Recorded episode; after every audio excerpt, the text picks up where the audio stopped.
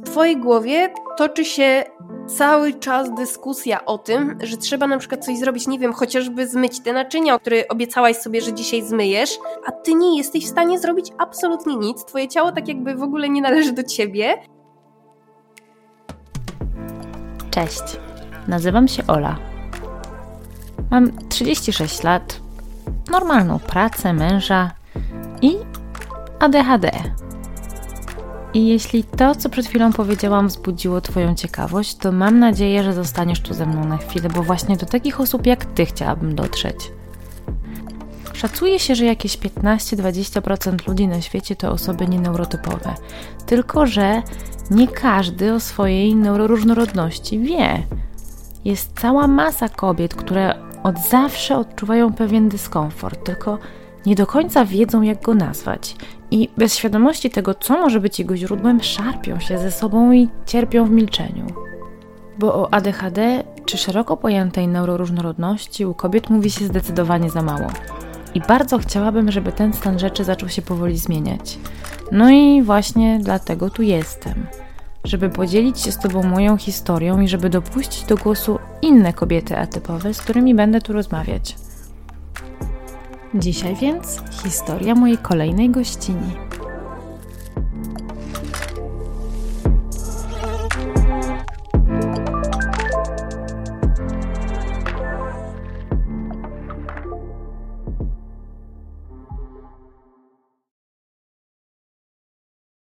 Do dzisiejszej rozmowy zaprosiłam Julkę Migdalską, z którą sporo rozmawiamy tu o tym, jak ADHD przenika we wszystkie sfery naszego życia codziennego i profesjonalnego, zwłaszcza w kontekście działalności w social mediach. Ale nie dajcie się zwieść tej lekkości z początku naszej dyskusji, bo będzie również o problemach z regulacją emocji i o tym, jak wpływają one na nasze relacje z innymi, zwłaszcza te partnerskie. Julka niektórym z Was może być znana jako instagramowa dietetyczka ze smakiem, humorem, zdrowym podejściem i ADHD. Ale to oczywiście nie wszystko, co można o niej powiedzieć. Julka poza pracą dietetyczki i działalnością w social mediach jest też instruktorką fitnessu i autorką podcastu, w którym mówi trochę o wszystkich tych wyżej wymienionych rzeczach. Jest świetną adwokatką ADHD u dorosłych, a jedna z jej instagramowych rolek o ADHD stała się wiralem i nawet trafiła do jednej z popularnych śniadaniówek. Jeśli ciekawi Was, jaka Julka jest i dlaczego nauczyciel gry na skrzypcach regularnie obcinał jej paznokcie, to zapraszam Was do wysłuchania tego odcinka. Cześć Julka, witam Cię serdecznie. Cześć. Cześć, bardzo mi miło, że mogłam dzisiaj, mogę dzisiaj tutaj z Tobą pogadać. Mi również jest bardzo miło i w ogóle um, fajnie tak zobaczyć na, prawie na żywo kogoś, kogo się podgląda trochę na, na social mediach. Prawda, to prawda. Ja też, też się cieszę. Ja, ja co prawda właśnie Ciebie głównie słyszałam, e, ale, ale też fajnie bardzo Cię zobaczyć dzisiaj. Słuchaj, mam nadzieję, że um, porozmawiamy sobie na różne ciekawe tematy związane z, z naszym życiem um, w, w neurotypowym świecie, um, jako osób z nieneurotypowymi mózgami. Ale chyba warto zacząć od tego, żeby właśnie, żebyś powiedziała mi o tym, jak ty dowiedziałaś się o tym, że ty ten neuroatypowy mózg w ogóle masz. No to już Ci mówię, bo to jest, myślę, całkiem zabawna sprawa. E, ja tak naprawdę mm, w ogóle nie wiedziałam, że ADHD może być zdiagnozowane u osób dorosłych. E, u mnie był ten taki, miałam po prostu w głowie ten e, bardzo popularny mit e, dotyczący tego, że no ADHD to głównie kojarzy nam się z takimi małymi, ruchliwymi chłopcami, mm, pełnymi energii. Ja też to zawsze w ten sposób widziałam, szczególnie, że miałam w podstawówce kolegę, który miał zdiagnozowane ADHD i on właśnie totalnie wpisywał się w ten taki e, mój obraz ADHD w głowie, więc ja w ogóle o ADHD u siebie nie myślałam, jakby nie wiedziałam, że to jest możliwe, żeby zdiagnozować ADHD u osoby dorosłej. E, I trafiłam chyba bardzo przez przypadek właśnie w social mediach na e, memy związane z ADHD. Jakoś nie wiem, nie wiem jak to się stało, ale jakiś pierwszy mem zobaczyłam. Mówię, o kurde, o mnie jest ten mem, co, co w ogóle naprawdę. No to weszłam w tą stronę, zaczęłam sobie przeglądać. E, jeden mem, drugi mem, piętnasty i mówię, kurde, coś jest nie tak, w sensie tak, no nie tak. Mówię, wszystko jest totalnie, totalnie opisuje moje życie e, dotychczas i no tak właśnie spędziłam na tej stronie chyba z kilka ładnych godzin. E, później zaczęłam w ogóle szukać też jakichś innych memów. Mm, no ale później na jakiś czas chyba temat odpuściłam. E, już, już teraz mi się też to rozmywa trochę w pamięci, jak to było dokładnie po kolei, ale pamiętam, że takim przełomowym momentem było to, że ja zobaczyłam, e, że właśnie osoba, którą obserwowałam gdzieś tam w internecie, właśnie kobieta, dorosła kobieta, napisała o tym, że została zdiagnozowana właśnie na ADHD. I ja myślę sobie wtedy, kurde, skoro te memy tak dobrze mnie opisywały, e, skoro jakby dorosła kobieta została zdiagnozowana, być może to ADHD faktycznie diagnozuje się u dorosłych i to nie jest jakby nic e, dziwnego e, i to jest naprawdę się tak robi, bo wcześniej sobie tak trochę myślałam, że to mnie dotyczy, ale z drugiej strony myślałam, że nie, to na, mimo wszystko pewnie nie jest o mnie. Pewnie ja po prostu jestem roztrzepana, pewnie dużo zapominam, gubię, ale, ale no pewnie nie mam ADHD, bo ADHD cały czas było bardzo mocno jakby w mojej głowie mm, jako właśnie ten mały chłopiec rozbrykany. Nie jako dorosła kobieta, która gdzieś tam funkcjonuje w świecie i mimo wszystko w miarę sobie radzi. To nie, no i właśnie, e, no ale jak zobaczyłam, że ona dostała tę diagnozę, to zaczęłam bardzo dużo czytać o ADHD, już tak nie tylko z memów, tylko również e, zgłębiałam się po prostu w te informacje już bardziej takie powiedzmy rzetelne, wiarygodne. E, I, I, okazało się, że e, jakby to ADHD nie jest tak, że z niego wyrastamy i też to ADHD nie ma płci, tylko po pierwsze może być zdiagnozowane zarówno u chłopców, jak i dziewczynek, u mężczyzn, u kobiet e, i właśnie rodzimy się z nim, no i umieramy z nim. Ono zostaje z nami po prostu przez całe życie. No i wtedy, jak zaczęłam o tym czytać i wszystkie elementy układanki zaczęły mi się układać, stwierdziłam, że kurde, sama się nie chcę diagnozować. Co prawda wszystko pasuje, ale ja jestem osobą, która jednak woli pójść do specjalisty, tutaj sama sobie diagnoz nie stawiać. No i po prostu poszłam do psychiatry, która się zajmowała już typowo ADHD. E, I ona powiedziała, że nie ma praktycznie żadnych wątpliwości. E, tutaj, tutaj widzi po prostu ten obraz ADHD, jak, jak mówię o tym wszystkim.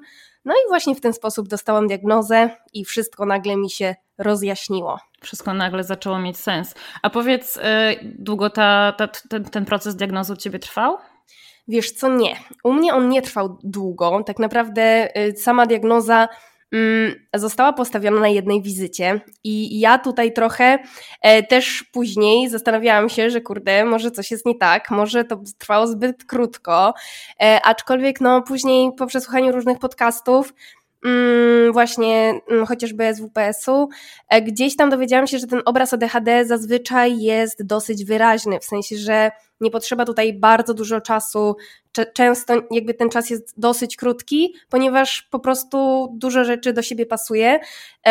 No, aczkolwiek ja nadal czasami pojawia się we mnie ten taki syndrom oszusta. To pewnie być może kojarzysz to też ze swojego życia. Tak. Że a może po prostu, a może po prostu ja sobie wymyślam, może po prostu naprawdę, nie wiem, jestem jakimś nieogarem życiowym w niektórych strefach i, i być może po prostu, nie wiem, coś jest, y, no po prostu może, no nie wiem, no wiesz o co chodzi. Generalnie... Tak, tak, tak. Nawet chciałam Cię o to zapytać, bo ja oczywiście dokładnie tak samo się czułam w momencie, kiedy dostałam swoją własną diagnozę po pierwszej wizycie, która co mhm. prawda trwała długo, ale wiesz, mimo wszystko e, ten taki pierwszy szok minął, zaczęłam się z nią oswajać i nagle zaczęły się pojawiać te myśli a może jednak, a może ja jestem taką dobrą aktorką, że ja tego psychiatrę po prostu oszukałam, bo ja tak. się tyle naczytałam o tym ADHD, że ja już wiedziałam, jak mam udawać, że je mam, nie? Tak, a, a wiesz, a wiesz, my też tyle o tym czytałyśmy, bo to była znowu ta taka hiperfiksacja na danym temacie, coś Oczywiście. nas zaczęło interesować, jeszcze szczególnie, no ja zobaczyłam, że to jest totalnie o mnie, więc mój mózg był skoncentrowany tylko i wyłącznie na tym, żeby zgłębiać ten temat i wszędzie po prostu zaczęłam szukać informacji, czytać, czytać. Tak jak mówisz, później po diagnozie miałam takie, kurde, a co jeżeli ja po prostu tyle się naczytałam, że już totalnie wiem, jak ta choroba wygląda, więc przedstawiłam to właśnie w ten sposób, ale z drugiej strony ja mówiłam tylko prawdę. Nie było tam ani krztyny, nie wiem, przekoloryzowania, ani krztyny e, jakby, nie wiem, jakichś faktów, które nie były faktami. Wszystko, co mówiłam, co sobie spisałam, bo oczywiście zapomniałabym o połowie rzeczy, gdybym sobie tego nie spisała, to wszystko było po prostu prawdą i wiązało się, znaczy po prostu z moją codziennością. Poza tym te objawy występowały w dzieciństwie i ja też dużo rzeczy pamiętam. Co prawda jeszcze chciałabym znaleźć, takim moim punktem właśnie może na najbliższe miesiące, jest to, żeby znaleźć świadectwa z podstawówki, ponieważ u nas były świadectwa opisowe i z tego co ja pamiętam, e, właśnie w tych świadectwach pojawiały się takie rzeczy, które jeszcze jakby mogłyby mnie utwierdzić w tym przekonaniu, że ja dobrze różne rzeczy pamiętam. E, bo ja, jak e, coś mi świta, że jak czytałam, to właśnie tam było e, o tym, że ja się dobrze uczę, w miarę, że jakby, mm, jakby ta nauka jest w porządku, ale ja jestem bardzo rozbrykanym dzieckiem, takim ciągle mm, przeszkadzającym na lekcji, ciągle gdzieś tam szukającym kontaktu z drugą osobą i takim rozmawiającym bardzo czynnie. E, no to wydaje mi się, że właśnie tak było, coś mi świta, aczkolwiek no wiadomo, te świadectwa już paręnaście lat temu mm, dostałam, paręnaście lat temu czytałam, więc no więc muszę je znaleźć. One gdzieś leżą pewnie w domu mojej mamy. muszę je wygrzebać. E, ale tak, y, zgubiłam trochę wątek, także. nie, nie, cały czas jesteśmy w dobrym temacie, bo ja też chciałam trochę zapytać Cię o, o Twoje dzieciństwo i o to właśnie, jak, jak, jak, jakim Ty byłaś dzieckiem i jak to u Ciebie było z nauką, bo to może być w mhm. naszym przypadku różnie. Często na przykład jest tak, że uczymy się bardzo dobrze do pewnego momentu, kiedy ta nauka nie wymaga od nas za dużo wysiłku, ale w pewnym momencie zaczynają się pojawiać problemy. A jak to było tak. z tobą? Ja już ci mówię wszystko. Generalnie u mnie było w ten sposób, że ja chodziłam do takiej podstawówki, gdzie nie było ocen. E, I od pierwszej, tak naprawdę dopiero pojawiły się w szóstej klasie, a do szóstej klasy w ogóle nie było ocen, więc wydaje mi się, że to było środowisko, które sprzyjało mojej nauce e, pod tym względem, że naprawdę większość zajęć była bardzo ciekawie prowadzona. I nadal nie interesowało mnie wszystko. Nigdy nie interesowała mnie historia i gdy miałam się uczyć jakichś rzeczy historycznych, to już od podstawówki kompletnie to graniczyło z cudem.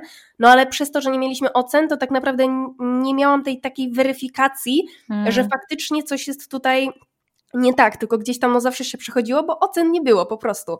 E, dopiero właśnie w szóstej klasie, no to już mi sprawiało bardzo dużo wysiłku, pamiętam, żeby tych takich rzeczy, które mnie nie ciekawiły, się uczyć, ale na przykład biologia, która zawsze mnie ciekawiła, e, no zdawałam ją zawsze po prostu z palcem w nosie, e, jakieś dodatkowe ciekawostki, rzeczy, które były do, mm, jakby na szóstkę. E, ja się zawsze ich uczyłam, bo po prostu było to coś, co mnie mega jarało e, i byłam w stanie po prostu spędzić więcej czasu, żeby się uczyć tej biologii, niż właśnie tych rzeczy, które mnie nie interesowały.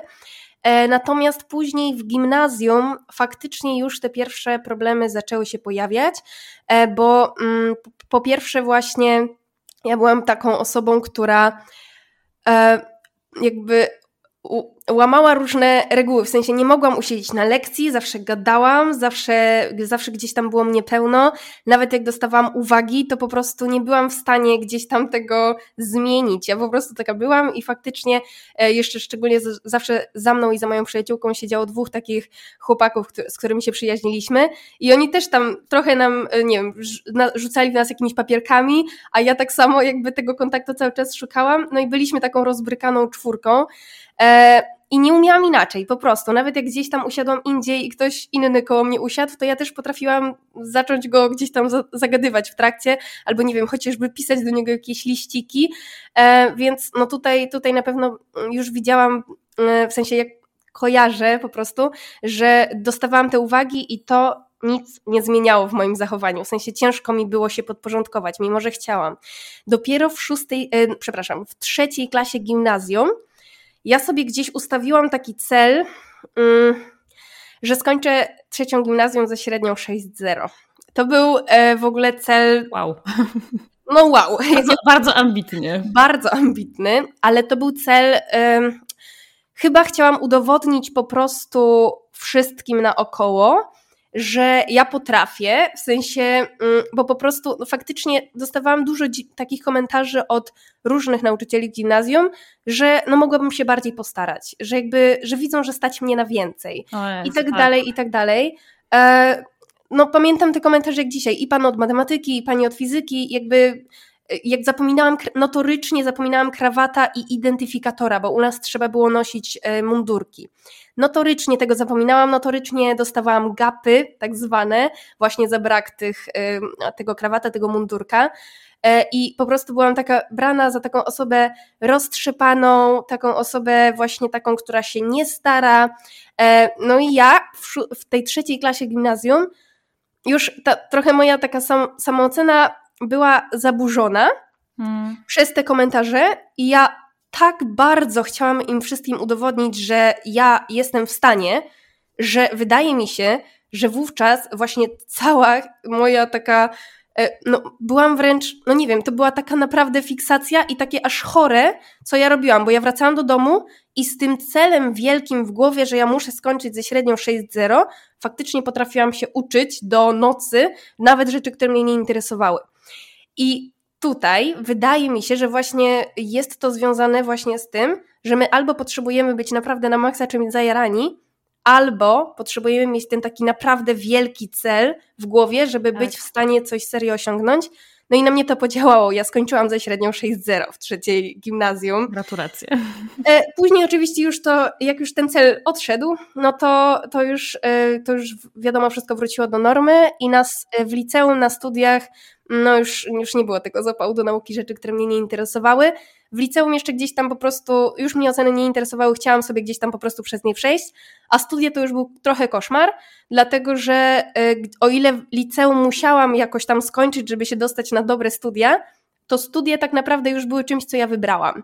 Więc tam wszystkie rzeczy, które mnie nie interesowały, ja po prostu totalnie olewałam i chciałam się prześlizgnąć gdzieś po najniższej linii oporu, żeby tylko przejść przez te przedmioty, ale żeby się tego uczyć, to, no, to był koszmar. Hmm. Um, a powiedz mi, czy od innych osób też zdarzało ci się słyszeć, że za mało się starasz i że jak tylko, jak, jeżeli tylko chcesz, to możesz się postarać bardziej i w ogóle to jest, w ogóle nie jest poza twoim zasięgiem? Wiesz co, na szczęście gdzieś byłam chyba w takim środowisku, w sensie moja mama zawsze mm, w dzieciństwie mnie bardzo tak wspierała i raczej od niej nie słyszałam takich komentarzy. Bardziej ona podążała za mną, a nie starała mi się narzucić jakieś tam swoje cele.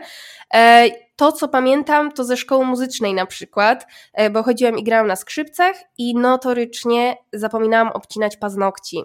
I do dzisiaj pamiętam, serio, to brzmi, to brzmi śmiesznie, ale ja do dzisiaj pamiętam ten, to uczucie, kiedy ja stałam już przed zajęciami i znowu dopiero wtedy zauważyłam, że mam nieobcięte paznokcie, chociaż mój nauczyciel notorycznie przypominał mi o tym, żeby te paznokcie obcinać. I o ile w podstawówce to jeszcze w miarę okej, okay, spoko, to też załóżmy, że moja mama mogła spróbować o tym pamiętać. Aczkolwiek ja obstawiam, że ona też ma niezdiagnozowane ADHD. Oczywiście, klasycznie. Także obie o tym nie pamiętałyśmy i te paznokcie notorycznie nie były obcięte i obcinał mi je mój nauczyciel na lekcji. I to było, to było straszne. Ja pamiętam to do dzisiaj, po prostu to takie uczucie ciarek, żenady. A najgorsze było to, że to się nie zdarzyło raz, tylko ja za każdym razem zapominałam obcinać tych paznokci. Także tak, to była jedna z takich rzeczy. E, poza tym, e, no, ja byłam takim dzieckiem, które też na przykład nie zwracało za bardzo uwagi gdzieś tam na ten taki wygląd zewnętrzny, te włosy, to mi się ich nie chciało czesać, e, więc na przykład tutaj od strony gdzieś tam na przykład mojego dziadka były takie komentarze, że no wyglądam e, jakbym, nie wiem, już nie pamiętam jak to dokładnie brzmiało, ale że jak czarownica na przykład albo coś mm. takiego, bo ja po prostu nie zwracałam na to za bardzo uwagi, nie poświęcałam temu czasu, do tej pory bardzo często zdarza mi się na przykład założyć bluzkę na drugą stronę, metki w ogóle wiszą wszędzie i ja orientuję się na przykład w połowie dnia dopiero, że z tymi metkami gdzieś chodziłam, jak ktoś mi na przykład o tym powie. Także no to się zdarza do, do dzisiaj, takie rzeczy po prostu gdzieś tam to nie jest dla mnie na, na tyle istotne, ale też po prostu ta uwaga nie jest skupiona na tym. No więc tak. A powiedz mi, zanim poszłaś po diagnozę, zanim trafiłaś w ogóle na te wszystkie, na te memy, w ogóle to jest taki klasyk też, nie? Memiczna diagnoza, TikTokowa, YouTubeowa e, albo Instagramowa. Czy, czy te wszystkie rzeczy, o których tu rozmawiamy, czy one ci przeszkadzały na tyle, że czułaś, że, że coś jest nie tak, że... Bo ja na przykład mam pamiętam takie pierwsze myśli, kiedy w pracy, na zebraniach, ja się rozglądałam po pokoju i widziałam, że wszyscy siedzą spokojnie. Po prostu siedzą i albo robią notatki, albo, albo słuchają. A ja nie jestem w stanie, wiesz, się nie kręcić, nie wiercić, nie strykać długopisem i tak dalej. Jak to było u ciebie? Wiesz co, tak, ja miałam tak, że mi niektóre rzeczy przeszkadzały. E, ta taka ruchliwość, e, tak, aczkolwiek ja wypracowałam sobie kilka takich rzeczy, których prawie nie widać, aczkolwiek widać e, i one jakby pozwalają mi usiedzieć w miejscu. Ja dopiero teraz, będąc bardziej świadoma, zauważyłam, że to jest właśnie to, ale ja już od gimnazjum właśnie, nawet chyba w podstawówce już zaczęłam to robić, że tak jakby lekko sobie zatykam uszy, e, mhm. przedmuchując je jak w samolocie, i później je odtykam takim ruchem szczęki lekko otwierającym i to wygląda totalnie jakbym żuła gumę i przez to również dostawałam uwagi na lekcjach, że żuję gumę, a nie żułam gumy. To po prostu wtedy o tym nie wiedziałam, ale to pozwalało mi tak jakby no nie wiem, to jest takie coś mojego, załóżmy, co po prostu pozwala mi gdzieś tam usiedzieć w miejscu i zauważam, że właśnie teraz dopiero, jak jestem właśnie bardziej świadoma, że to się najbardziej nasila w momencie, kiedy ja się nudzę i kiedy muszę tą moją uwagę jakoś utrzymać, ale po prostu coś jest mega nudnego. A wcześniej po prostu myślałam, że to nie wiem, w ogóle nie wiedziałam, co to jest. Myślałam, że to się da bardzo łatwo jakby wyjść z tego, a kompletnie nie umiałam e, się tego pozbyć. I to się zawsze pojawiało właśnie na tych nudnych lekcjach i do tej pory się pojawia. E, to, więc tego trochę nie widać, ale tak, właśnie z tym ruchem, no to też jestem bardzo ruchliwa, aczkolwiek to mi jakoś tam powiedzmy najmniej przeszkadza. Najbardziej przeszkadza mi notoryczne e, gubienie rzeczy i takie też zapominanie o rzeczach, nie wiem, nie odpisywanie na wiadomości, mimo że e, chcę odpisywać na wiadomości. Już niejednokrotnie zostałam po prostu trochę odebrana jako taka słaba przyjaciółka, tak. słaba koleżanka, bo po prostu albo zapominałam odpowiedzieć na wiadomość, albo czułam się zbyt bardzo przytłoczona samym faktem, że ta wiadomość tam jest i na przykład, że one się gromadzą i muszę na te wszystkie wiadomości odpisać, a odpisywanie na wiadomości e-maile to jest dla mnie coś bardzo trudnego i takiego wymagającego bardzo dużo energii. No, że właśnie nie odpisywałam na te wiadomości i później rodziły się właśnie takie, takie nieprzyjemne atmosfery, jak jeszcze szczególnie, że nie wiedziałam, z czego to za bardzo wynika i po prostu te osoby myślały, że ja je olewam, ale to kompletnie nie, nie było jakby, nie brało się stąd, że ja je, nie wiem, chciałam olać, tylko po prostu te wiadomości no, były dla mnie czymś trudnym. E, tak sobie myślę, co jeszcze? No właśnie taka trudność w skupianiu się na rzeczach, które mnie niezbyt interesują. Mm. I tu już nawet nie mówię o rzeczach, to nie musi być tak, że e, jakby, wiadomo, nigdy nie jest tak, że wszystko będzie nas interesowało, tylko że chociażby w pracy. Ja mam, e, załóżmy, część rzeczy mnie bardzo ciekawi, lubię to robić, ale są takie rzeczy jak odpisywanie na maile właśnie, czy jakieś rzeczy, które, nie wiem, czasami ciekawią mnie dużo mniej. Ciężko mi się bardzo do nich zebrać, szczególnie zanim rozpoczęłam farmakoterapię, to to graniczyło z cudem. Czasami maile od firm, załóżmy, ze współpracami, potrafiły wisieć mi po kilka miesięcy, bo nie byłam w stanie na nie odpisać i te współprace po prostu uciekały, bo bo ja nie byłam w stanie odpisać na maila, no a to jest, prawda, zajmuje zazwyczaj 5 minut. Mi się wydaje, że to będzie trwało wieki, tak. a tu się okazuje, że jakby coś zajmuje 5 minut. No i takie rzeczy, też takie rzeczy, mm, ja mam u siebie duży problem czasami z regulacją moich emocji, więc mhm. Y, to też bardzo mi przeszkadzało w życiu. I y, żeby było śmieszniej, ja byłam na psychoterapii. W zeszłym roku e, przeszłam przez psychoterapię, ona trwała E, no, kilkanaście tygodni, e, po prostu co tydzień chodziłam na psychoterapię, co prawda z innym problemem zupełnie, ale mówiłam o bardzo wielu różnych rzeczach i bardzo dużo rzeczy przepracowałam, bardzo dużo rzeczy udało mi się wypracować, a nadal niektóre te elementy zostały i tu się okazało, że właśnie tym problemem, o którym kompletnie nie wiedziałam wtedy, było to ADHD, które jakby sprawia, że po prostu taka jestem. Tak, dokładnie. No, także no tak, jest trochę takich rzeczy, które mi przeszkadza i przeszkadzało, aczkolwiek teraz właśnie dzięki diagnozie widzę, że jestem dla siebie bardziej wyrozumiała. I czasem jest trudno, bo czasami sobie myślę, kurde, chciałabym być po prostu, nie wiem, neurotypowa i nie mieć takich problemów czasami, ale z drugiej strony to ADHD daje mi też dużo fajnych rzeczy czasami i no i myślę sobie, dobra, po prostu taka jestem, okay, spokojnie i, i ta diagnoza faktycznie dała mi takie większe zrozumienie siebie. Mm, to często też słyszę właśnie. Kiedyś mój, mój przyjaciel zapytał mnie, bo on też o siebie podejrzewa ADHD, natomiast on powiedział, że on, jemu ta diagnoza do niczego nie jest potrzebna, on to zostaje po prostu z tą myślą, że wie, że najprawdopodobniej ma, natomiast poleciłam mu zapisać się do grupy na Facebooku dla dorosłych z ADHD. E, I on e, po jakimś czasie bardzo, no, dosyć szybko się z niej wypisał, bo stwierdził, że on w ogóle nie rozumie tego, dlaczego e, słowo diagnoza w tej grupie to jest jakiś święty graal i w ogóle wszyscy o, nim, o, o tej diagnozie ciągle gadają, jakby to było coś, coś bardzo ważnego, bo on tego nie rozumie. E, natomiast ja uważam, że to naprawdę jest tak ważne do tego, żeby zrozumieć to, dlaczego zachowujemy się tak, jak się zachowujemy, dlaczego funkcjonujemy tak, jak funkcjonujemy i dlaczego niektóre rzeczy są po prostu nie do przeskoczenia. Tak. Choćby, tak. choćby skały strały, no po prostu się nie da. No. Tak, dokładnie, dokładnie. Ja w ogóle ostatnio właśnie swoją drogą na TikToku znalazłam to, co czasami odzwierciedla totalnie mój stan. Nie wiem, czy to się tak nazywa mm, naprawdę, w sensie tak, yy, czy jest takie nazewnictwo, czy, czy, się go używa, ale ADHD paraliż. Nie wiem, czy się z tym po prostu spotkałaś u siebie. Mm-hmm. Że czasami jest coś takiego, że się siedzi na przykład yy, i w twojej głowie toczy się cały czas dyskusja o tym, że trzeba na przykład coś zrobić, nie wiem, chociażby zmyć te naczynia, które, które obiecałaś sobie, że dzisiaj zmyjesz, albo nie wiem, że trzeba iść do łazienki, bo ci się chce sikać, albo że chce, chce ci się pić i trzeba iść i się napić, a ty nie jesteś w stanie zrobić absolutnie nic. Twoje ciało tak jakby w ogóle nie należy do ciebie i nie jesteś w stanie zrobić żadnego ruchu w żadną stronę, tylko po prostu siedzisz i wygląda to jakbyś, nie wiem, po prostu sobie. Oj, dobra, Wygląda to po prostu jakby, y, nie wiem, na przykład właśnie przeglądasz sobie tam sociale, ale tak naprawdę nawet ich nie przeglądasz, bo w twojej głowie cały czas jest ta dyskusja, że trzeba coś zrobić, a tak. ty po prostu nie jesteś w stanie.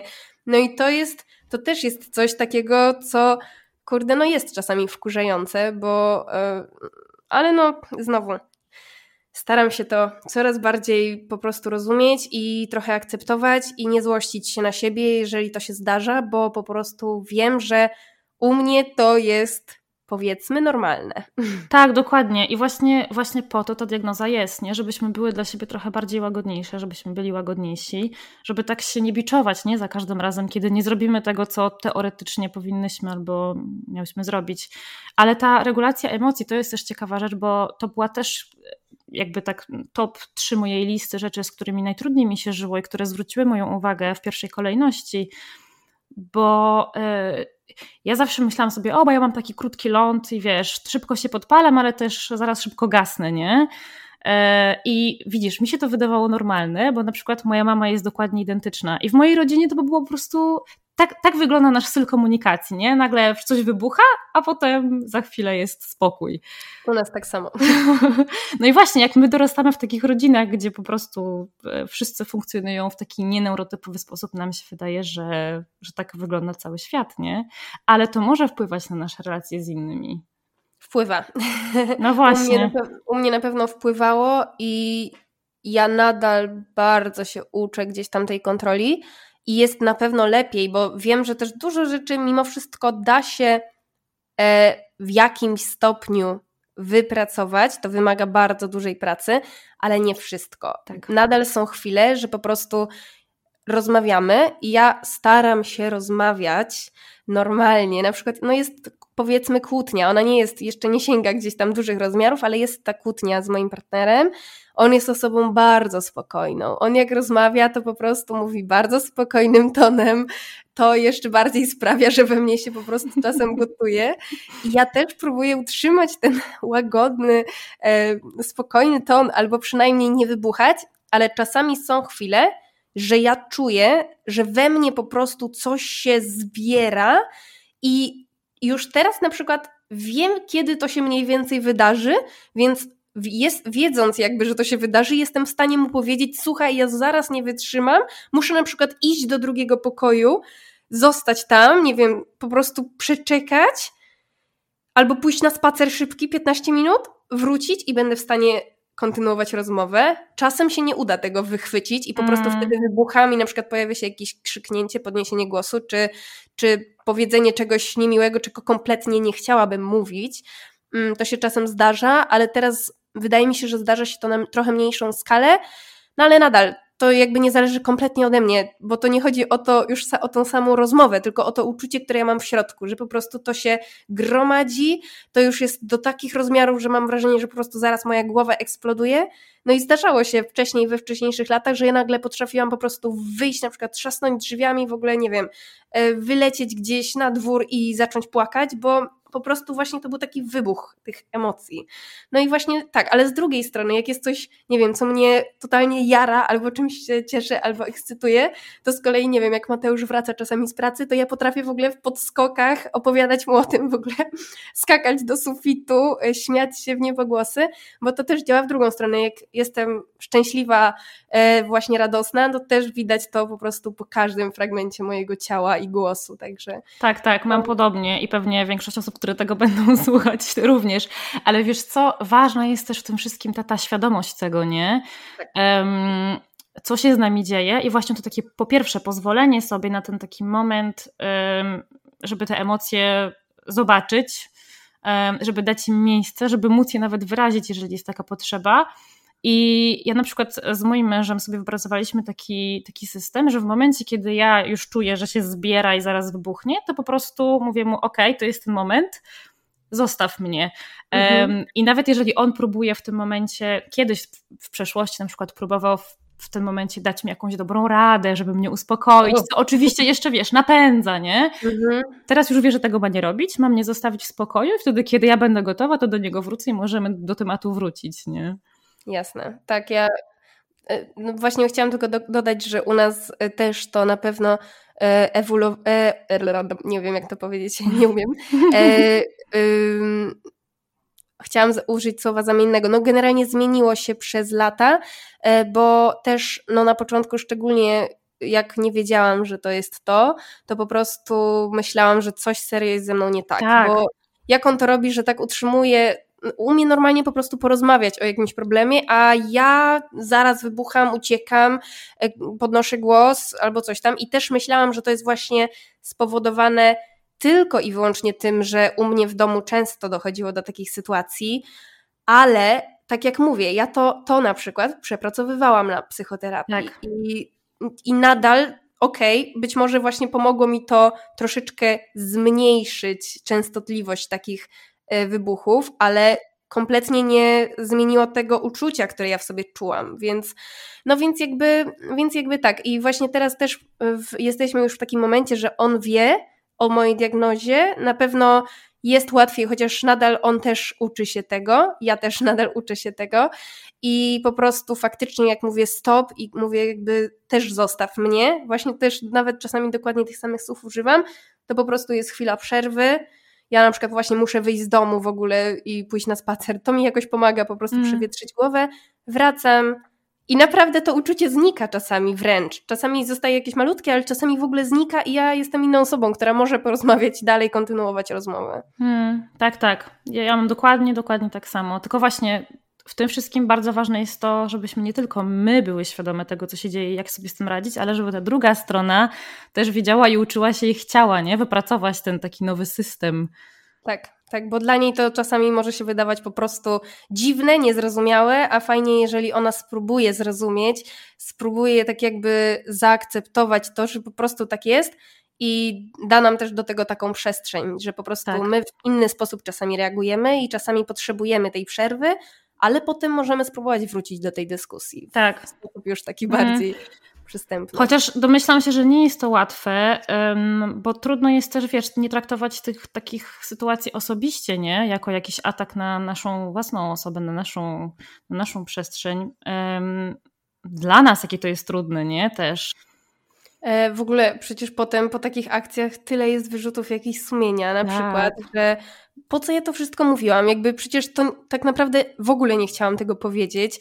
W ogóle jakby to nie są, nawet to nie jest prawda, co ja powiedziałam. Jakby to są jakieś myśli wyrzucone impulsywnie e, i potem po prostu te wyrzuty sumienia, no jakby ja u mnie też tak trochę właśnie było w domu, że były różne takie akcje, później było to przepraszam i na przykład dla mnie po jakimś czasie to przepraszam, zrobiło się też takie już kurcze powtarzane i takie e, ciągle powtarzane. Ja jakby oczywiście wybaczałam, ale już mnie to zaczęło trochę denerwować. Mhm. Dopiero teraz po latach jestem w stanie zrozumieć, że to może nie do końca przez to, że też e, właśnie gdzieś tam w moim domu nie było tej świadomości diagnozy, w sensie po prostu tego ADHD, to też no wszystko było po prostu ciężej to zrozumieć. Teraz jest już troszeczkę łatwiej, bo po prostu ja wiem, że u mnie to jest, no i łatwiej jest po prostu funkcjonować w ten sposób. Ale słuchaj, bo ty poruszasz temat Twojego ADHD i w ogóle zdrowia psychicznego często też u siebie na, na swoich social mediach. Powiedz mi, z jakimi reakcjami się spotykasz? Czy to są tylko reakcje pozytywne w stylu o Jezu, ja też tak mam, nawet nie wiedziałam, że coś takiego mogę mieć? Czy, czy zdarzają się też mniej pozytywne komentarze? E, zdarzają się też mniej pozytywne, chociaż jednak mimo wszystko więcej jest tych takich pozytywnych, e, aczkolwiek mam wrażenie, że temat ADHD, szczególnie właśnie u dorosłych osób i szczególnie u dorosłych kobiet, e, jest jeszcze bardzo mało nie wiem jak to nazwać, spopularyzowany. Może nie do końca o to mi chodzi, ale po prostu nie mówi się o tym głośno. Dopiero teraz też tak naprawdę przyjmuje się do wiadomości, że takie sytuacje mogą mieć miejsce i mają miejsce. E, I właśnie no, spotykałam się z komentarzami bardzo pozytywnymi i takimi, że hej, dzięki, że o tym mówisz, w ogóle idę, idę do psychiatry, a potem na przykład, kurde, dostałam diagnozę, bo jakby wszystko mi się zaczęło sklejać i, i łączyć mi się wszystkie mm, elementy układanki, ale na przykład jedna moja rolka gdzieś tam e, poszła e, w viral i zaczęły pojawiać się pod nią też komentarze w stylu kompletnie nie wiesz, co to jest ADHD, albo nie masz pojęcia, czym jest ADHD, albo e, jebnięta, a nie ADHD, no jakieś takie rzeczy. I wiesz, ja na przykład już teraz mam duży dystans do komentarzy w sieci, bo sorry, ale nie zdiagnozujesz mnie po jednej rolce, a poza tym ja w jednej rolce, gdzie na przykład pokazuję, nie wiem, jak czasami u mnie wygląda praca zdalna, że pracuję sobie w różnych pozycjach i zmieniam te pozycje, jeszcze kawa się czasem rozleje i coś tam, no nie pokazuje tego, jak wygląda moje życie na co dzień, tylko pokazuje jedną bardzo małą sytuację, tak, która jakiś wycinek. Mm. Jakiś totalny wycinek, więc, y, więc komentarz, że nie wiesz, czym jest ADHD, no tutaj w ogóle dla mnie jest totalnie irracjonalny, więc po prostu go zlewam. E, ale nie, zazwyczaj pojawiają się takie spoko komentarze, aczkolwiek w moim środowisku od jakichś tam w miarę bliskich mi osób też dostawałam takie komentarze mm, na zasadzie słuchaj, no to nie jest możliwe, że ty masz ADHD, bo bardzo dużo w życiu osiągnęłaś. Mm. I tak, ja uważam, że całkiem sporo w życiu osiągnęłam. Dlaczego? Dlatego, że zawsze robiłam to, co mnie jara, w sensie jakby. Mm, a i tak było przy niektórych z tych rzeczy bardzo dużo trudności, tylko po prostu w jakiś sposób udawało mi się z nimi radzić, czy to ktoś mi pomógł, bo na przykład mam, mm, nie wiem, super kontakt z niektórymi osobami i mogły mi po prostu w tym pomóc, czy to na przykład, no nie wiem, w jakiś inny sposób sobie poradziłam, ale mimo wszystko wiele rzeczy było takich, które po prostu mnie totalnie jarały, nie wiem, fotografia kulinarna, okej, okay, super, teraz mnie jara fotografia, to wydam e-booka i na przykład potrafiłam na tym spędzać serio każdą chwilę. Teraz troszeczkę mi przeszło, więc ciężej mi się zmobilizować do tego, żeby kolejnego e-booka wydać, mimo że chcę to zrobić. E, I już jest dużo ciężej, ale te właśnie nasze pasje też czasami szybko się pojawiają, bardzo są intensywne i w ogóle stajemy się w nich czasem nawet, kurde, prawie mistrzami i nagle koniec i idę dalej i mam kolejną pasję. Nie wiem, w moim życiu było ich mnóstwo. I znowu skaczę z wątku na wątek. I ja przed chwilą miałam taką myśl, że e, muszę o coś dopytać i zapomniałam. I... Klasyka. tak Ale no właśnie, bo ty robisz y, takie rzeczy, po pierwsze robisz bardzo dużo różnych rzeczy, które nie do końca są też ze sobą powiązane, nie? Dokładnie. Czasem mam wrażenie, że to jest trochę jeden wielki miszmasz, ale z drugiej strony nie umiałabym inaczej. Kiedyś próbowałam wejść w taką rutynę i na przykład, żeby mój, y, moja strona na Instagramie wyglądała, nie wiem, grafika, zdjęcie, grafika, zdjęcie, grafika, zdjęcie, ale to było dla mnie straszne i ja lubię być osobą spontaniczną, czyli taką, jaka jestem na co dzień. Lubię po prostu mówić o tym, co mnie ciekawi, I jeśli się komuś to nie podoba, bo też słyszałam takie właśnie, oto też jeden taki komentarz, że nie uważasz, że trochę się za bardzo zafiksowałaś na temat tego ADHD i że twój profil nagle stał się w ogóle nie o tym, o czym był, tylko ADHD. No jakby być może się stał, bo to jest teraz temat, który mnie mega ciekawi, interesuje, coś nowego w moim życiu, a poza tym duża część mnie.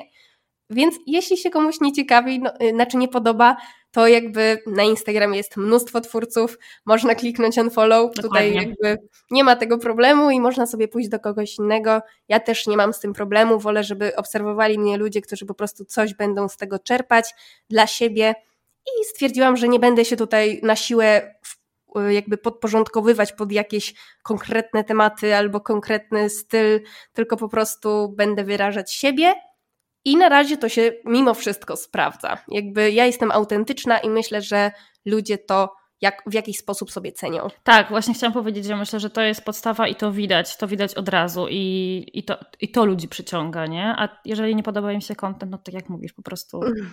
No koniec, no i tyle przygody. dokładnie, dokładnie. No. Ale bo obecność w social mediach wiąże się z dwiema rzeczami. Po pierwsze, jeżeli jest to jedna z rzeczy, które robimy, no to wymaga ogromnej organizacji i zaraz do tego przyjdziemy, ale po drugie właśnie naraża nas niestety na takie nieprzyjemne sytuacje, nieprzyjemne komentarze, a w przypadku osób neuroróżnorodnych takie, taki negatywny feedback dużo bardziej na nas wpływa, nie? Jak sobie radzisz z tym? W socialach mam już dystans duży, bo po prostu gdzieś, no ja już prowadzę social media, myślę, o Boże, jak sobie zastanowię od drugiej gimnazjum, to raz, dwa, trzy, cztery, pięć, sześć, no już ponad 7-8 lat, e, tylko wcześniej na po prostu innych e, kontach. Mm, więc przez te 8 lat nabrałam dystansu i jakby mój mózg rozumie, że to jest tylko internet i te osoby nie znają mnie w 100%, nie są ze mną na co dzień, nie widzą, jak wygląda moje życie poza kamerą. Także y, tutaj jestem w stanie już sobie to uporządkować w mojej głowie i dostanę po prostu taki komentarz. No, to zależy na ile jest mocny, ale jeżeli gdzieś tam stwierdzę, okej, okay, człowieku, kompletnie mnie nie znasz, w ogóle o co ci chodzi, to go totalnie olewam. Gorzej, jeżeli to, nie wiem, byłaby na przykład, byłaby wiadomość od osoby, która mnie zna dłużej, to pewnie zrobiłoby mi się przykro, ale takich akurat komentarzy w internecie raczej zbyt dużo y, nie ma. E, gorzej jest z tym takim właśnie, z, z tymi takimi mm, e, właśnie, o Boże, zabrakło mi słowa, no z tą taką powiedzmy krytyką, ale no nie chodzi mi do końca o krytykę, w życiu takim codziennym, realnym. No nie wiem, chodzi na przykład o to, że na, chociażby, podam przykład, miałaś coś zrobić, a tego nie zrobiłaś i we mnie pojawia się już takie od razu taka blokada, zostaw mnie, jakby nie zrobiłam tego, bo nie mogłam, e, ale ciężko mi to też wyrazić słowami i na przykład bardzo często niestety potrafię się obrażać, mimo że jakby wiem, że ta osoba nie chciała mnie zaatakować, nawet powiedziała to w miły sposób i po prostu chciała faktycznie dać ten taki, tą taką, nie krytykę, tylko po prostu taki komentarz do czegoś, chciała mi w jakiś sposób coś przekazać i mimo, że na przykład mówi to serio w porządku, to mi jest bardzo ciężko to przyjmować, bo ja się na przykład bardzo staram i czasami niektóre rzeczy i tak nie wychodzą, więc ja wtedy potrafię się zamknąć. Oczywiście znowu, jak przemyślę na spokojnie, no to wracam i jakby okej, okay, zrozumiałam, ale czasami potrzeba mi na to więcej czasu. Mm, I tu jest też ogromne pole do konfliktów, nie? E, zwłaszcza właśnie tak. jeśli chodzi o takie relacje partnerskie albo z, z, z takimi najbliższymi, znajomymi przyjaciółmi. E, znam to doskonale. Ja czasami po prostu już teraz staram się mówić wprost, e, że dobra, zostaw ten temat, nie? Bo, bo nie ma sensu, nie ma sensu e, tego, tego męczyć w ogóle. Ale właśnie jakby trochę z, z, będziemy skakać. E, wracając do, do, do tego, co robisz i, i, i do tego, jakiej ogromnej organizacji to wymaga od ciebie, no bo tak, zajmujesz, jesteś dietetyczką, prowadzisz kanał na Instagramie, prowadzi, e, masz jeszcze e, inne sociale, jesteś na TikToku może? Teraz zaczynam, ale no generalnie zobaczymy jak to pójdzie, bo wpadam trochę w pułapkę TikToka pod, y, mm, na zasadzie bardzo dużo dopaminy daje mi tak. oglądanie tak. TikToka i przez długi czas jak nie miałam go zainstalowanego to mam wrażenie, żyło mi się trochę lepiej, więc zobaczymy, czy będę w stanie się z tym uporać, bo aktualnie mówię, dobra, wchodzę na 5 minut, chcę tylko znaleźć jakąś inspirację na kolejnego TikToka, a się okazuje, że wychodzę po dwóch godzinach i mam wyrzuty sumienia, że ej, zmarnowałaś właśnie dwie mm. Także zobaczymy. Ale tak, mam Instagrama, mam y, załóżmy TikToka i właśnie podcast. No właśnie, właśnie, jeszcze. prowadzisz podcast. Y, czy nadal jesteś instruktorką fitnessu oprócz tego? Dobra, Jestem. to mamy już cztery rzeczy, tak? Tak, i, no i jeszcze właśnie, no tak, to dietetyka, czyli prowadzę jeszcze na co dzień podopieczne. No właśnie, jak tak. ty to wszystko godzisz? No bo y, od neurotypowej osoby to by wymagało po prostu jakichś niesamowitych poziomów organizacji. Wiesz co, u mnie to jest tak, że po prostu mm, niczego nie robię za dużo, mam wrażenie. W sensie to jest tak, że nie wiem, na przykład odcinek podcastu pojawia się u mnie raz w miesiącu aktualnie. E, Instagram, jak mi coś wpadnie e, do głowy, to po prostu to umieszczam i wiadomo, to konto prawdopodobnie mogłoby się rozrosnąć dużo szybciej, ale aż tak o to nie dbam. Klienci są, mi jest aktualnie, nie potrzeba mi więcej klientów indywidualnych, I, I, jeżeli na przykład teraz mam takie coś, że mam więcej czasu trochę, bo studia się nareszcie mm. skończyły, więc, więc mam trochę więcej czasu i więc teraz stawiam na rozwój mojego profilu, bo gdzieś tam za jakiś czas planuję wydać nowy produkt e, i to i, i teraz jestem trochę na przykład bardziej na tym skupiona, mm, więc, więc bardziej się w to angażuję i to idzie, ale w momencie, kiedy na przykład nie mam na to parcia, żeby teraz profil się rozrastał, to on potrafi sobie po prostu stać w miejscu przez jakiś tam czas, ale ja też już uzyskałam ten taki spokój w głowie, że nie muszę robić wszystkiego w, na 100% w każdym czasie, bo kiedyś tak oczywiście było, ale teraz też, yy, no kurczę, czasami mam wrażenie, że robię za dużo, ale z drugiej strony ja tak bardzo szybko niektórymi rzeczami się nudzę, to po pierwsze, ale po drugie bardzo lubię robić różne rzeczy i ciężko byłoby mi z nich zrezygnować. E, po trzecie, jeszcze każda z tych rzeczy coś mi daje, takiego dla mnie. Nie wiem, na przykład bycie instruktorką fitness daje mi po pierwsze możliwość stałych w miarę dochodów co miesiąc, plus e, też coś chciałam powiedzieć. Aha, takiego po prostu ruchu na co dzień, bo e, to jest coś, gdzie ja muszę pójść, to jest praca po prostu, więc idę do pracy, a przy okazji się poruszam, więc odhaczone. E, podcast daje mi to, że mogę się na przykład, e, nie wiem, powiedzieć o wszystkim, co siedzi mi w głowie, zaprosić ciekawych ludzi, poznać nowych ludzi, mm, więc to też znowu jest coś, co mi coś fajnego daje i w życiu bym nie chciała z tego zrezygnować. Instagram, no to ja bardzo lubię ten, to, to, to, konkretne właśnie medium społecznościowe i no daje mi przede wszystkim podopiecznych, y, których mogę prowadzić dietetycznie. No a sama dietetyka to jest coś, co mnie jara i chciałabym w przyszłości jeszcze gdzieś tam się kształcić. Zresztą teraz właśnie idę na studia psychodietetyczne. No więc każda, każda z tych rzeczy daje mi dużo, nie chciałabym z tego rezygnować. Z drugiej strony wiem, że czasami y, wydaje mi się, że też robię czasem może za dużo, bo nie jestem w stanie na przykład czego, czegokolwiek robić tak serio. Mm, no nie wiem, wiesz o co mi chodzi, że skupiasz się na jednej rzeczy i po prostu robisz ją na przykład super regularnie, typu podcast wychodzi co tydzień i jest w tym wielka regularność, nie wiem, tu Kuniewska, która faktycznie postawiła na podcast i idzie w podcast i świetnie jej to wychodzi. No ja mam tak, że po prostu lubię robić różne rzeczy i chyba to się nigdy nie zmieni i już się z tym pogodziłam. No i też kto powiedział, że musi być tak, że skupiasz się na jednej rzeczy i robisz tylko i wyłącznie to. Jeżeli to nie jest twoja metoda działania, no to... No więc wracając jeszcze do tej organizacji, nie ma jej w tym zbyt dużo, po prostu.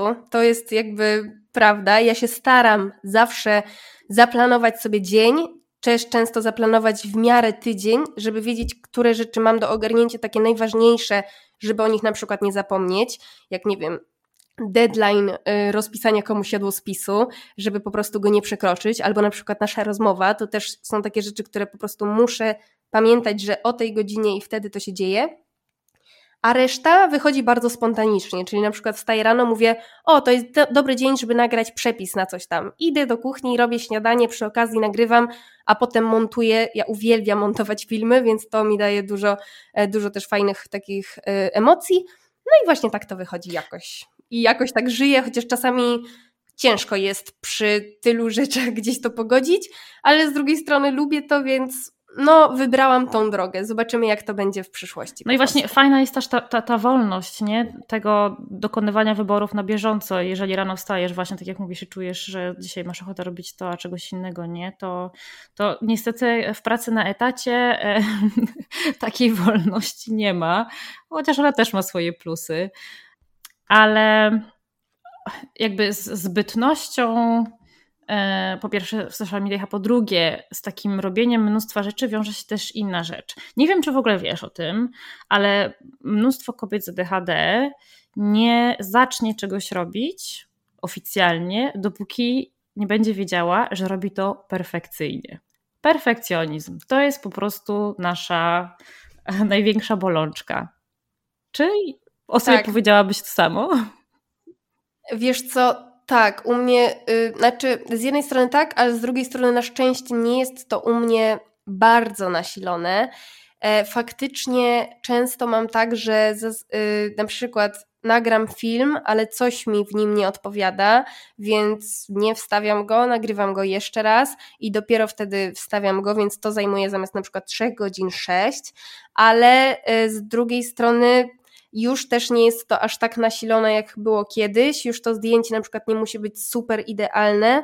E, już, nie wiem, no właśnie ten film też nie musi mieć świetnego, najlepszego na świecie oświetlenia, bo po prostu widziałam, jak bardzo mi to utrudnia jeszcze dodatkowo życie na co dzień. I na szczęście udało mi się z tym jak, jakoś pogodzić w głowie. Czasami mam tak, że y, wstawię coś i na przykład za pięć minut to usunę, bo stwierdzę, że to jednak, nie wiem, jednak się nie nadaje. E, I potem mam takie, kurde, przecież to się nadawało tak naprawdę. W sensie po prostu nie było takie właśnie, nie wiem, perfekcyjne, ale nie musi być perfekcyjne. No ale mimo wszystko teraz już więcej akceptuję takich jakichś drobnych, powiedzmy, nawet nie niedociągnięć. Po prostu dla mnie już teraz rzecz nie musi być aż taka perfekcyjna.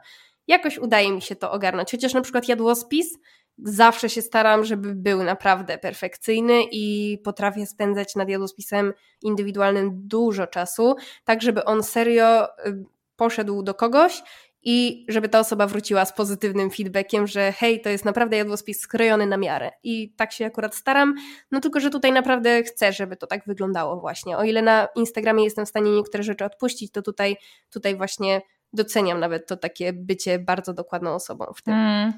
A powiedz mi, bo my, to jest ciekawe dla osób, e, w przypadku osób z ADHD, że my z jednej strony bardzo potrzebujemy struktury i rutyny do tego, żeby, żeby dobrze funkcjonować, e, a z drugiej strony jest nam właśnie bardzo trudno samym sobie te rutyny i te struktury narzucić. Czy ty zaczęłaś, odkąd wiesz już o swoim ADHD, czy zaczęłaś pracować trochę nad tym, żeby iść w tym kierunku, czy nadal po prostu lecisz na, na żywca? Oczywiście, tylko w mojej głowie. codziennie rano wstaję i mówię, to jest ten dzień, słuchaj, zbudujemy rutynę e, i nie, tej rutyny w ogóle nie ma, chociaż bardzo bym chciała, żeby była, wiesz, widzę na przykład niektóre te osoby, które rano wstają o ósmej, załóżmy, albo o siódmej, albo o piątej, nastawiają sobie budzik, wstają, załóżmy idą zrobić śniadanie, siadają do pracy, kończą pracę, idą na spacer, potem idą na siłownię albo coś robią i potem, nie wiem, oglądają serial, idą spać. Nie, u mnie wygląda to w ten sposób, że wstanę jak wstanę, bo w sumie przez to, że pracuję właśnie zdalnie, to czasami jest mi ciężko wstać o określonej godzinie i jak jestem zmęczona, to na przykład daję sobie po prostu przyzwolenie, żeby jeszcze sobie pospać, co nie jest czasem dobre, bo nagle dzień się robi dużo krótszy i, i jest mi później ciężko ogarnąć wszystko czasowo. Później chcę zrobić śniadanie, ale w sumie w międzyczasie przypomni mi się, że muszę zrobić coś tam, więc zaczynam robić coś tam, później wracam do śniadania, później nagle robi się południe, zastanawiam się, co w ogóle miałam zrobić mam do zrobienia jadłospis, mam do zrobienia coś, więc zaczynam mieszać te dwie rzeczy pomiędzy sobą. Gdzieś wpada mi ochota na spacer, więc idę na spacer, wracam, muszę kończyć jadłospis, czasami siedzę nad nimi do nocy, bo na przykład, nie wiem, okazało się, że źle rozplanowałam sobie czasowo cały dzień i po prostu nie wyrobiłam się do 17, więc teraz muszę robić to wszystko do 23, żeby tylko zdążyć przed deadline'em. Nie ma tej rutyny i czasami naprawdę bardzo mi jej brakuje, bo ja bym chciała ją zbudować, Niejednokrotnie próbowałam, e, niejednokrotnie nawet były takie momenty, że wstawałam rano i szłam robić jogę. I to trwało miesiąc. I miałam takie, o kurde, ale super, wpadłam przynajmniej w tą taką rutynę codziennej jogi. Zauważyłam nawet, ile mi to daje takiego rozciągnięcia, takiej, trochę takiego balansu mm, w połączeniu z tym moim fitnessem, bo tam bardzo mi się te mięśnie spinają, a właśnie yoga była czymś, co nareszcie wprowadziło trochę rozluźnienia do mojego ciała. I po miesiącu, z dnia na dzień, to zniknęło. I po prostu jak któregoś dnia wstałam, nie zrobiłam jogi, a potem nie zrobiłam jej ani razu do teraz, a to było już ponad Tak, to jest chyba najbardziej frustrujące, że budowanie tej rutyny zajmuje nam tyle czasu i wejście w ten nowy tryb, nie? Ale tak bardzo łatwo jest to stracić, że właśnie tak jak mówisz, wystarczy nie zrobić tego jeden dzień i po prostu leci, koniec. Tak, ja też miałam rutynę, słuchaj, to się przyznam i może ktoś będzie z moich obserwatorów tego słuchał, bo jest mi strasznie głupio. Generalnie ja miałam rutynę taką, że zawsze pisałam w jeden dzień y, newsletter. I on wychodził regularnie co piątek przez prawie rok. I słuchaj, 23 grudnia poszedł newsletter. Miał iść normalnie po prostu, a później, tydzień później, nie napisałam newslettera. Pomyślałam, dobra, okej, okay, nie było go raz, nic się nie stanie, napiszę za dwa tygodnie i nie napisałam ani jednego maila do teraz. Nawet nie napisałam żadnego maila z przeprosinami, że nagle newsletter się urwał. Naprawdę, przysięgam. I ja teraz staram się go napisać od dwóch miesięcy i w grudniu nagle ni stąd, ni zowąd przestałam pisać i i koniec. I w ogóle nie wiem, co tam się stało, naprawdę. Więc mm, z góry tutaj przepraszam wszystkie osoby, które e, gdzieś tam ten newsletter czytały. Mam nadzieję, że kiedyś do niego wrócę i postaram się napisać tego maila z przeprosinami. Także tak, no ta rutyna to jest coś strasznego. I, I to jest śmieszne, bo my wiemy, nie, że niektóre z tych rzeczy potrafią nam przynieść tyle korzyści. Ja na przykład, to, to nie jest nie do końca związane z rutyną, ale takie zdobycie się na to, żeby coś zrobić ja miałam w pracy taką sytuację, że musiałam zrobić listę e, deali, które zrobiłam w przeciągu jakiegoś tam określonego czasu, bo wiedziałam, że z tego dostanę prowizję, więc korzyści materialne. Super, to powinna być ekstra motywacja, nie? Tyle, że zajęło mi zrobienie tego dwa lata. Dwa hmm. lata. Cóż, brzmi bardzo znajomo. tak, tak. Nawet jak są takie, nie wiem, wiesz, wiesz na przykład, że musisz zapłacić podatki. Ja na szczęście jeszcze nie, nie zdarzyło się, że nie zapłaciłam podatków, ale bardzo często totalnie o tym zapominam, mimo że to jest super istotna sprawa, albo bardzo to odkładam i odkładam, bo to wiąże się z całymi pięcioma minutami, gdzie trzeba wejść na konto, odszukać dany, e, dany ten, no tam adres, nie wiem, coś tam, e, jeszcze wejść w maila, przeczytać ile muszę zapłacić i tak dalej.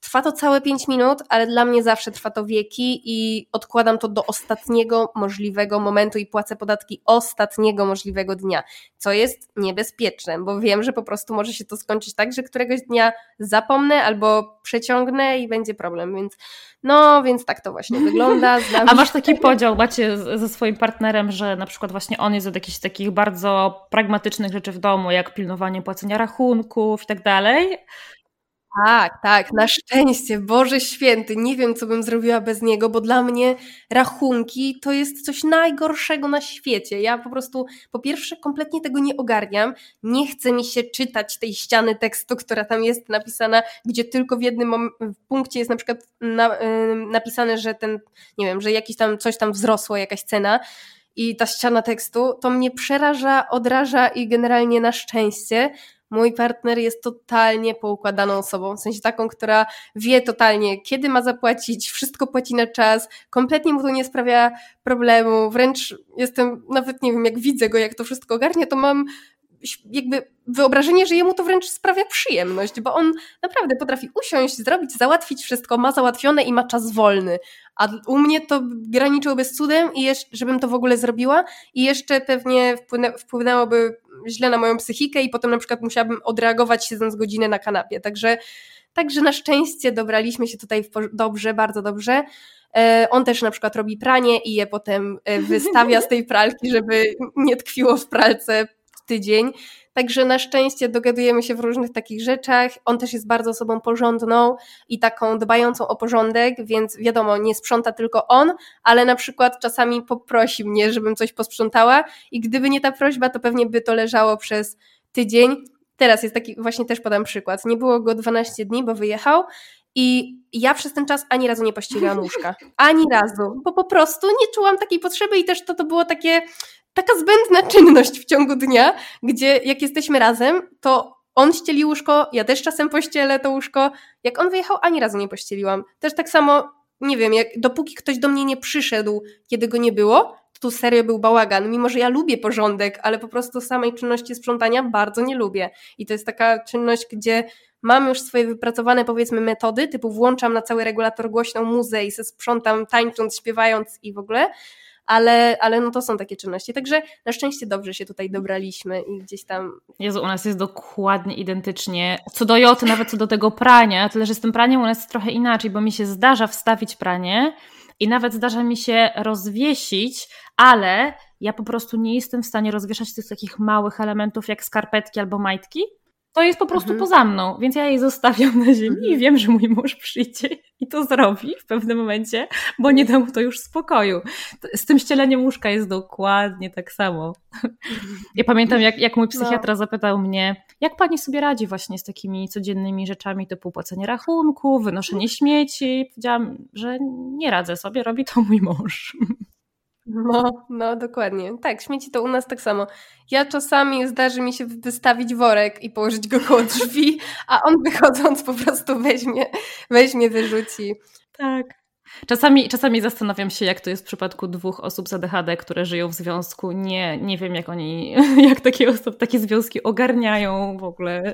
Gadałam, gadałam z jedną osobą, która wie, wiem, że po prostu ma partnera, który też ma ADHD i podobno z niektórymi rzeczami jest ciężko, typu właśnie ten porządek, to jest po prostu jeden wielki mm. chaos i z jednej strony podobno też y, oni się świetnie dogadują, bo jednak oboje bardzo siebie rozumie, po prostu rozumieją, ale z drugiej strony bardzo ciężko jest właśnie na przykład zadbać o ten porządek, bo ani jedna, ani druga osoba po prostu nie potrafi i nie, jakby nie ma takiej wewnętrznej, no nie wiem, no właśnie tej takiej motywacji do tego sprzątania, więc w końcu któraś osoba musi się złamać i jakoś zainicjować to sprzątanie, co pewnie jest dużo trudniejsze w przypadku dwóch osób. Tak, ale właśnie tak jak mówisz, ten element takiego rozumienia się, nie, to jest to. Jest to. I E, ja, jak dowiedziałam się o swoim ADHD i rozejrzałam się wokół siebie, to wiesz, widzę, że bardzo wiele takich moich najbliższych przyjaciółek, zwłaszcza, tak. bardzo wiele symptomów takich bardzo znajomych e, ma. E, jak to jest u ciebie? Czy też tak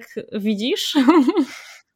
To jest śmieszne. Ja właśnie przesłuchałam twojego pierwszego odcinka, mm, twój pierwszy odcinek podcastu i właśnie tam było to zdanie, że potem się okazuje, że nam się wydaje, że w ogóle wokół nas to jest mega dużo osób z ADHD. Wręcz to przychodzi, e, to jest śmieszne, bo osoby wokół nas trochę czasami myślą, że no my wariujemy po prostu od tego ADHD, że my mamy ADHD, zaraz wszyscy mają, ale to jest totalnie prawda. Ja mam e, dwie osoby, takie serio bliskie, z którymi no totalnie mam tą samą energię, totalnie ten sam vibe, w ogóle no, czuję, że funkcjonujemy identycznie i ja jestem przekonana, że one mają ADHD. Wręcz one też już są praktycznie przekonane, tylko jeszcze po prostu się nie zdiagnozowały, ale po moich jakichś tam polecajkach, chociażby tych memów, albo podsyłałam im różne rzeczy, to i zaczęłyśmy na przykład o tym gadać, to już tutaj się okazało, że widzimy bardzo dużo wspólnego, e, więc no coś w tym jest. My zdecydowanie właśnie, no bo w tym jest właśnie to całe zrozumienie. Jakby mam wrażenie czasami, że mimo, że w jakiś sposób osoba bez ADHD e, na pewno stara się nas zrozumieć, to i tak moim zdaniem w 100% po prostu nie jest w stanie tak. nas zrozumieć, mimo że by chciała.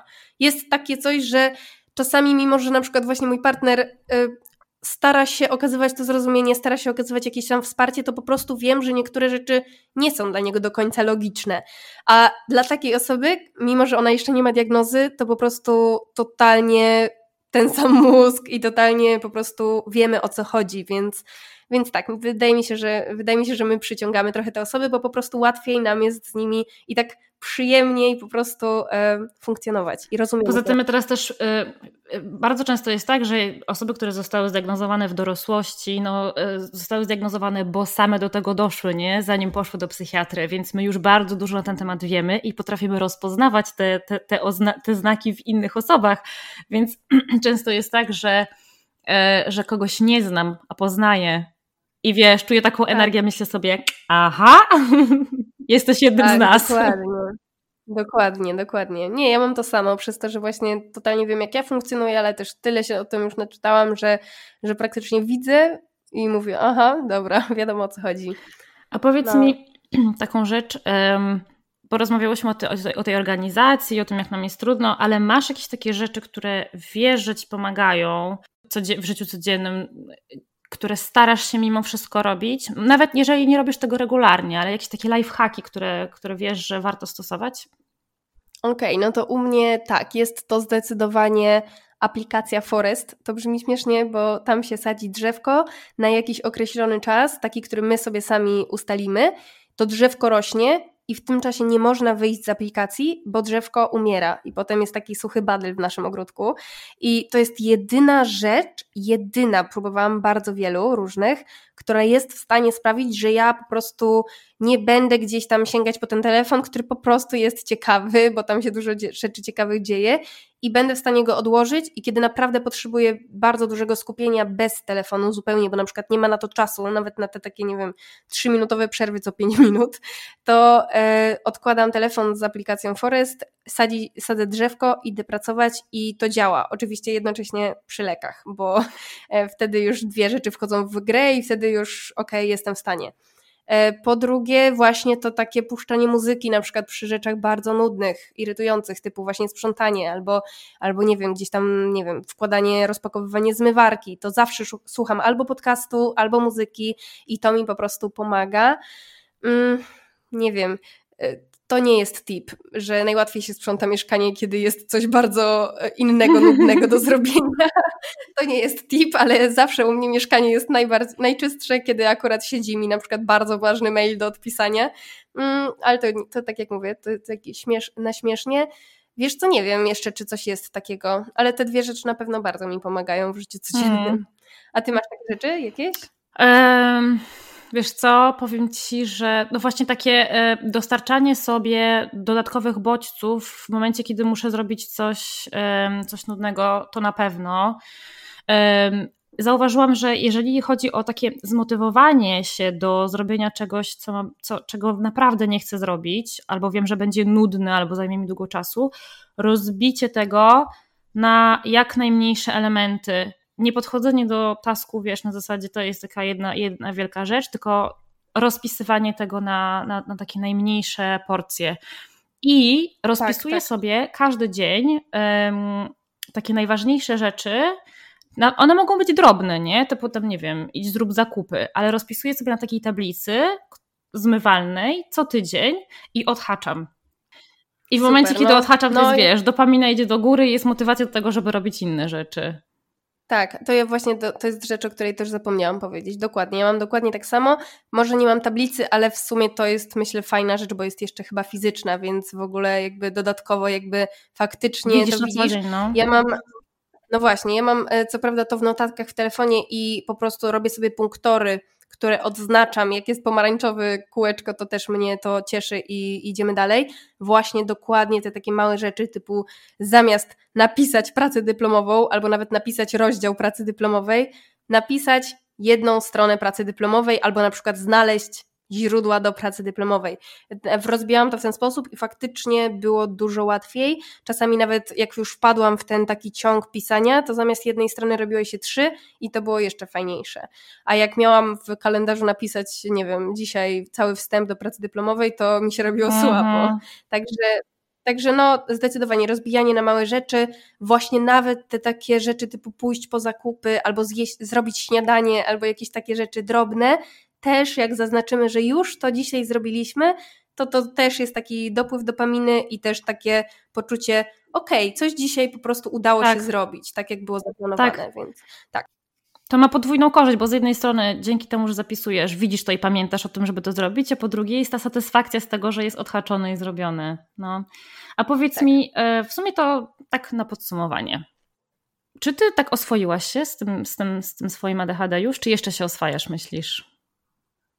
Myślę, że już coraz bliżej jestem właśnie tego takiego oswojenia po prostu, bo e, no, na początku jak się dowiedziałam, to to było takie coś nowego, więc trzeba było właśnie e, nauczyć się trochę takiej większej akceptacji tego, takiego większego zrozumienia, ale teraz przez to, że już no minęło chyba, nie wiem, trzy miesiące albo cztery, już nie pamiętam kiedy to dokładnie było, ja po prostu czuję dużo większy mimo wszystko spokój na co dzień, e, taki, że nie jest coś ze mną nie tak. Ja jestem po prostu normalną osobą, która funkcjonuje w nieco inny sposób niż osoby e, neurotypowe. E, I po prostu przez to, że ja naprawdę już mam bardzo dużą świadomość siebie, e, tak przynajmniej tak mi się wydaje, że taką zyskałam, jest mi po prostu dużo łatwiej i, i, i jakoś to. I czuję, że fajnie, że wiem po prostu. A e, jak zaczęłaś szukać informacji na temat tego, czym ADHD jest, no to na pewno zauważyłaś i zresztą w związku z tym, że sama wcześniej nie wiedziałaś, że ono w ogóle u osób dorosłych może występować, że jak, jak wiesz, jak słabo jest ze świadomością tego, nie? Nadal e, w ogóle tak. W społeczeństwie. I ja teraz staram się zadawać każdej osobie, która do mnie przychodzi, to samo pytanie. To znaczy, e, gdybyś mogła wybrać taką jedną rzecz, związaną z Twoją neuroróżnorodnością, o której chciałabyś, znaczy nie tylko Twoją, ale neuroróżnorodnością w ogóle, um, którą chciałabyś, żeby, żeby wszyscy ludzie na świecie o niej wiedzieli.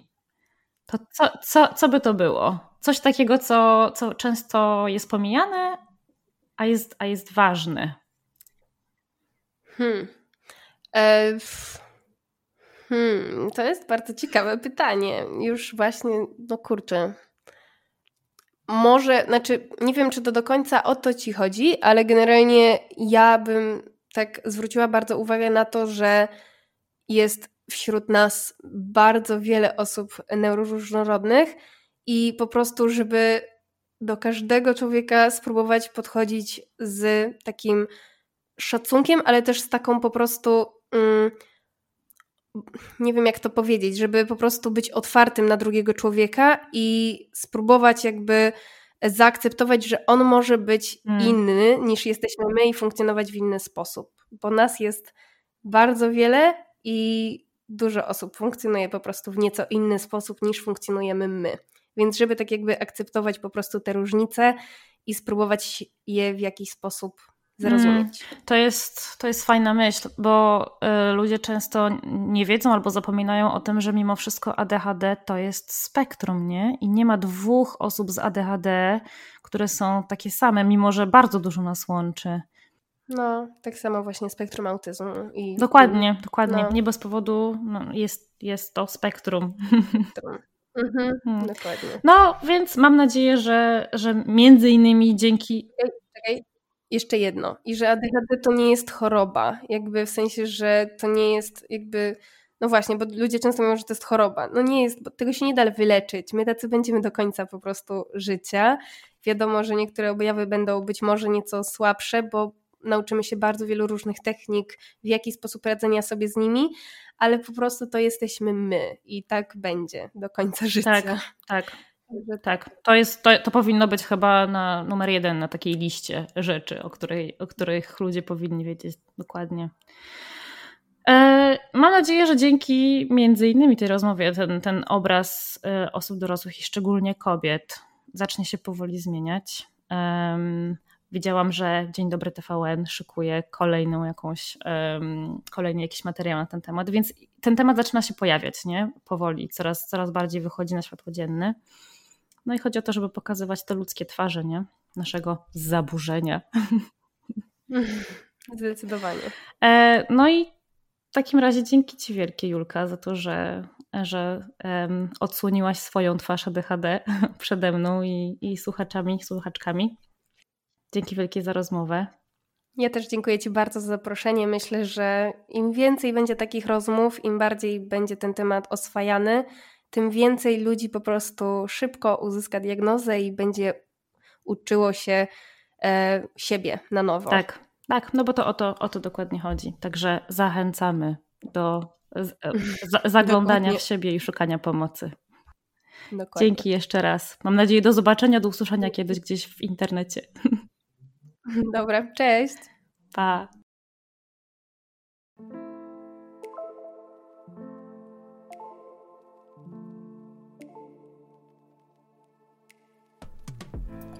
Wielkie dzięki za wysłuchanie tego odcinka. I oczywiście Spotify, YouTube czy TikTok nie powinny być wyznacznikami diagnozy.